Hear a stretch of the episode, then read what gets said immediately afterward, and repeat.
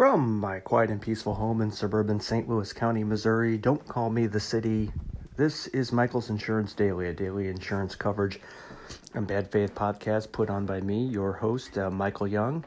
Um, I um, published an article the other day on LinkedIn on a topic that I think is uh, is going to start popping up on these new liability claims that are beginning to be filed with respect to uh, COVID nineteen and exposure and injuries, bodily injuries, wrongful deaths, etc., resulting from it.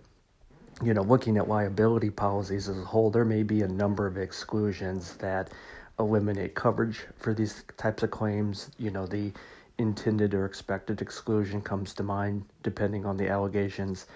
Claims made by employees of a company suing the company, um, the employer's liability exclusion may kick in.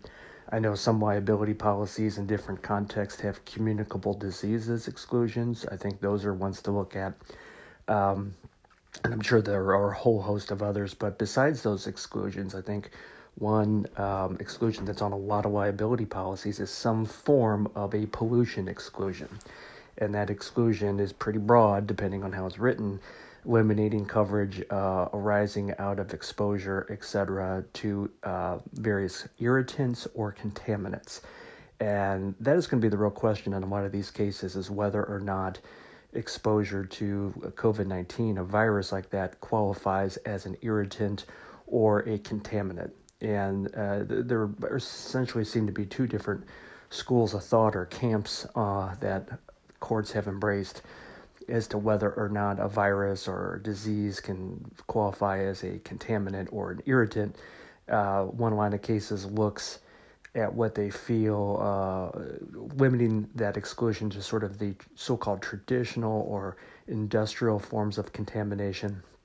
But then there are other states that have not limited the exclusion to industrial pollution and have expanded it beyond that and those states you know take a literal or plain meaning or textual approach to the language irritant or contaminant.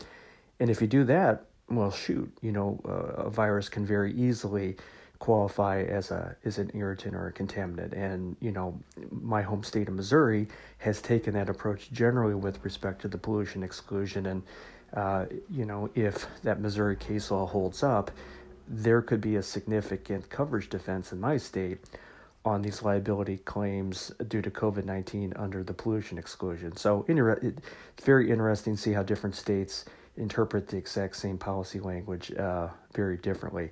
If you're interested in that article, I will put a link to it in the show notes. Thanks so much for listening and have a great day.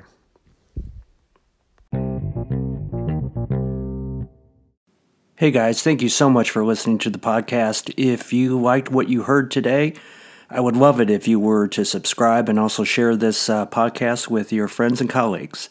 If you want to learn more about me, Michael Young, just uh, go to my website, michaelyoungstl.com. That's michaelyoungstl.com. You can find my articles, blog posts, uh, links to my LinkedIn, Twitter, email, all that good stuff. As always, you have to remember that the choice of a lawyer is an important decision and should not be based solely upon advertisements. Have a great day.